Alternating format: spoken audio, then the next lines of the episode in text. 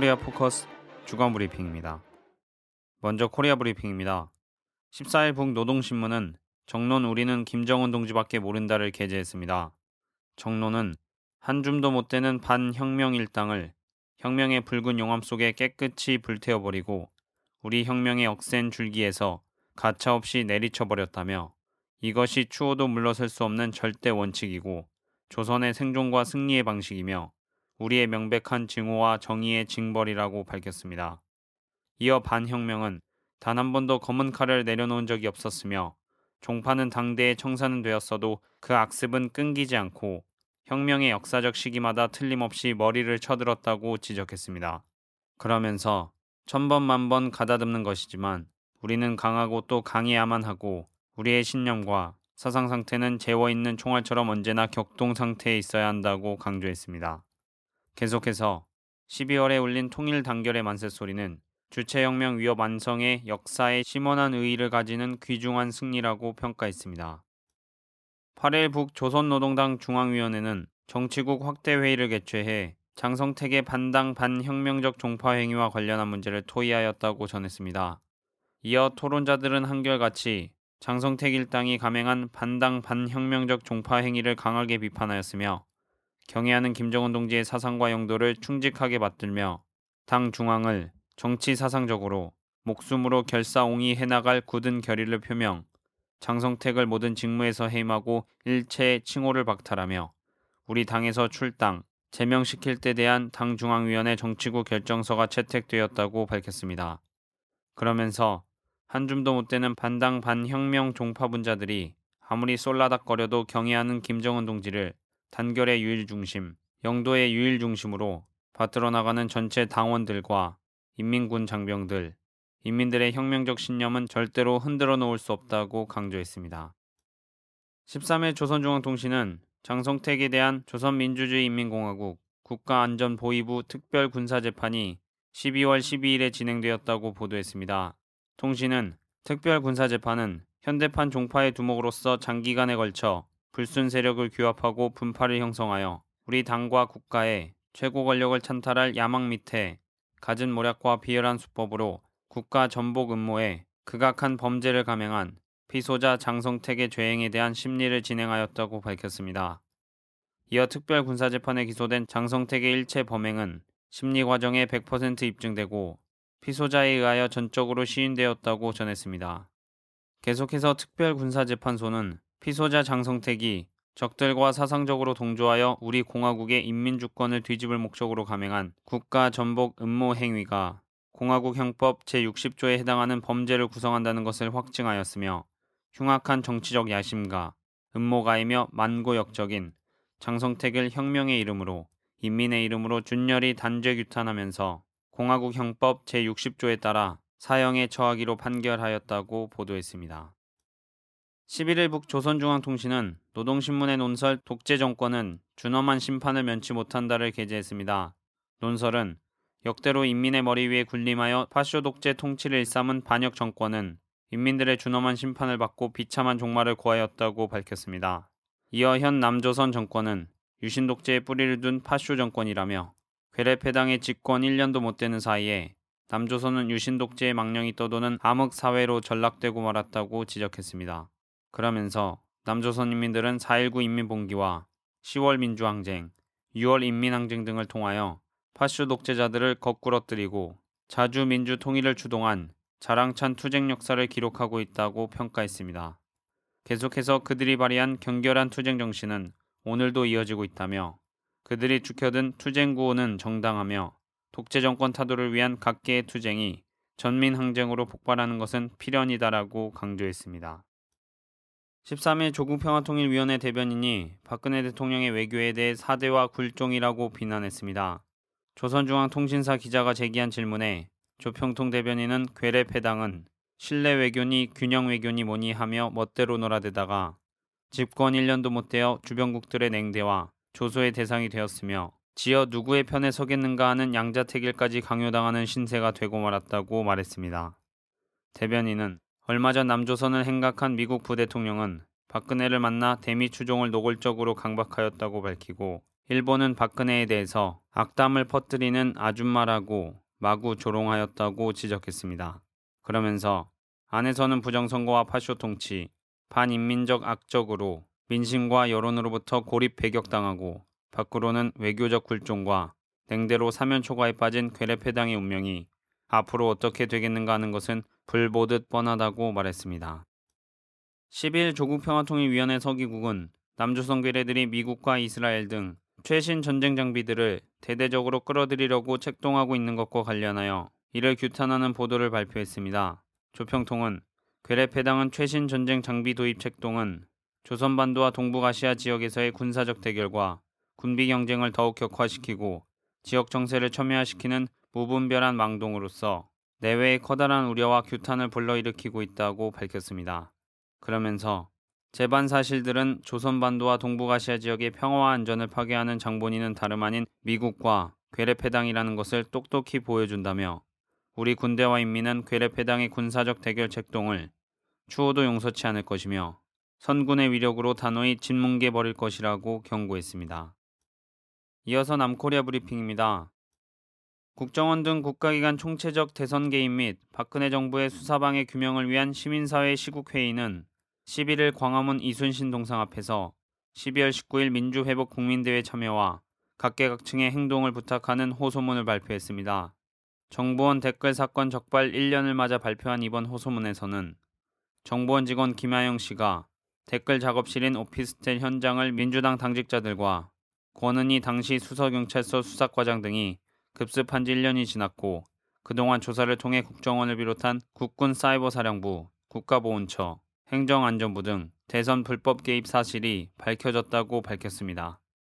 참가자들은 국가기관들의 총체적 관건 부정선거로 진행된 제18대 대선이 1년째 되는 날인 12월 19일 목요일 저녁 7시 서울광장에서 열리는 관건 부정선거 1년 민주주의 회복 국민대회와 12월 14일 토요일 오후 5시 서울광장에서 열리는 제24차 범국민 촛불대회에 참여해 달라면서 진상규명, 책임자 처벌, 박근혜 대통령의 책임있는 조치가 있을 때까지 그리고 정보원을 해체 수준으로 전면 개혁할 때까지 함께해 달라고 호소했습니다. 새누리당이 민주당 양승조 장하나 의원에 대한 의원직 제명 징계안을 제출하자 두 의원이 강하게 반발했습니다. 양승조 의원은 11일 국회에서 기자회견을 열고 제명당할지언정 입 닫고 굴복하지 않겠다고 밝혔습니다. 양 의원은 제명하려면 제명해봐라. 새누리당은 다수당의 힘과 권력으로 한 사람을 야당 의원을 민주당 최고위원을 더 이상 난도질하고 짓밟지 말라고 경고했습니다. 그러면서 헌정을 유린하고 민주주의 역사의 시계바늘을 거꾸로 돌리는 것은 새누리당 정권하에 있던 국가정보원의 2200만 건에 달하는 댓글 등 국가기관의 불법 대선 개입이다 라고 강조했습니다. 장하나 의원도 11일 국회에서 성명을 발표하고 최경환 원내대표는 즉시 징계안을 철회, 이를 정정한 후 다시 제출해야 한다며 철회하지 않을 경우 징계안 제출에 참여한 새누리당 의원 155명을 명예훼손 혐의로 고발할 것이라고 말했습니다. 또 부정선거의 불복을 선언한 내가 도를 넘은 것인지 국가기관이 특정 후보의 선거운동을 한 것이 도를 넘은 것인지 국민의 판단에 맡겨야 한다고 언급했습니다. 지난 4일 한신대 신학대학부생과 대학원생들이 국가기관의 개입으로 민주적 선거를 부정선거로 훼손시킨 책임을 지고 박근혜 대통령이 즉각 퇴진할 것을 촉구했습니다. 이날 서울 강북 한신대 신학대학원 채플실 앞에서 신학대 학생들 70여 명과 교수들이 참가해 기자회견을 열었습니다. 230여 명이 참가한 시국선언문에서 참가자들은 대한민국이 민주주의를 짓밟던 유신 시대로 회귀하려는 위기 상황에 처해 있다며 신학생들은 정의와 자유가 휴지 조각이 돼버리는 현실을 묵과할 수 없다며 현 시국 사태를 비통해하고 분개한다고 밝혔습니다.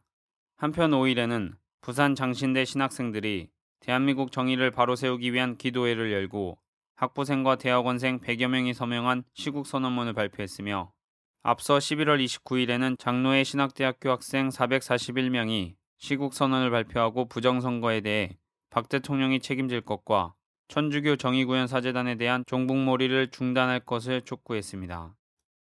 철도노조가 9일 9시 철도 사용화 저지 총파업에 돌입했습니다. 노조는 이날 오전 8시 서울 중구 정동 민주노총 대회의실에서 기자회견을 열고 총파업 돌입을 선포하고 수서발 KTX 주식회사 설립을 중단하라고 촉구했습니다. 철도노조 중앙쟁의 대책위원회는 철도노조 전 조합원은 2013년 12월 9일 공구시를 기해 파업에 돌입할 것, 국민 불편을 최소화하기 위해 노동관계 법령에 근거해 필수 유지 업무 지명자는 해당 근무에 임할 것, 필수 유지 업무 근무자 외 전 조합원은 12월 9일 각 지방 본부 쟁대위가 주관하는 지역별 총파업 출정식과 촛불 집회에 참석할 것 등 파업 명령을 내렸습니다.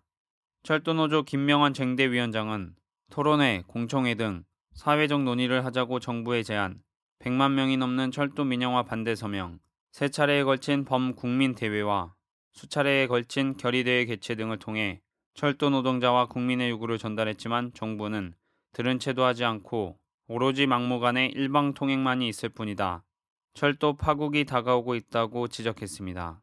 한편 철도공사는 10일 오전 9시 서울 사옥에서 임시이사회를 열고 수서발 KTX 주식회사를 설립하기로 하는 안을 밀실 날치기로 통과시켰습니다. 철도노조 김명환 위원장은 14일 철도노조 결의대회에서 정부와 철도공사는 17일까지 응답해야 한다며 만약 이때까지 국민과 철도 노동자가 만족할 만한 답변이 나오지 않으면 박근혜 대통령 당선 1주년인 오는 19일 대규모 2차 상경투쟁을 전개할 것이며 이후 전개될 사태에 대한 모든 책임은 정부와 철도공사에게 있음을 분명히 밝힌다고 말했습니다. 국제운수 노련은 12일 오전 서울 중구 민주노총 대회의실에서 철도 파업 지지와 노조 탄압 규탄 기자회견을 열고 남코리아 정부는 철도 민영화를 즉각 중단하고 철도 노조와 대화에 나서야 한다고 촉구하고 철도 파업을 지지했습니다. 국제운수노련 철도분과의장 웨스타인 아슬락세는 철도 효율화는 철도 사용화와 아무런 관계가 없다면서 철도 회사를 분할하는 것은 효율성을 높이는 것이 아니라 이데올로기적 문제와 관련이 있다고 말했습니다. 그러면서 남코리아 정부와 철도공사가 하고 있는 행위는 노사분규를 다루는 국제 기준에 전혀 맞지 않으며 대체 인력을 쓰는 것도 도덕적으로 옳지 않을 뿐만 아니라 매우 위험하기도 하다고 밝혔습니다. 뉴질랜드 철도노조 사무총장 웨인 버스는 뉴질랜드에서는 철도 민영화 후 재국유화했는데 철도를 매각할 때 정부가 받은 돈보다 두 배 이상 들어갔다면서 현재 남코리아의 철도 시스템은 굉장히 훌륭하고 효율적이라고 강조했습니다. 국제운수 노련 대표단은 공동성명을 통해 남코리아 정부는 효율성이라는 이름으로 경쟁을 강화하는 것에 지나지 않는다고 주장하지만 더욱 심각한 근본적 변화들을 야기할 것임이 명확하다고 밝혔습니다. 고려대 경영학과 주연 학생이 지난 10일 게재한 안녕들 하십니까라는 대자보가 대학가의 울림으로 이어지고 있습니다.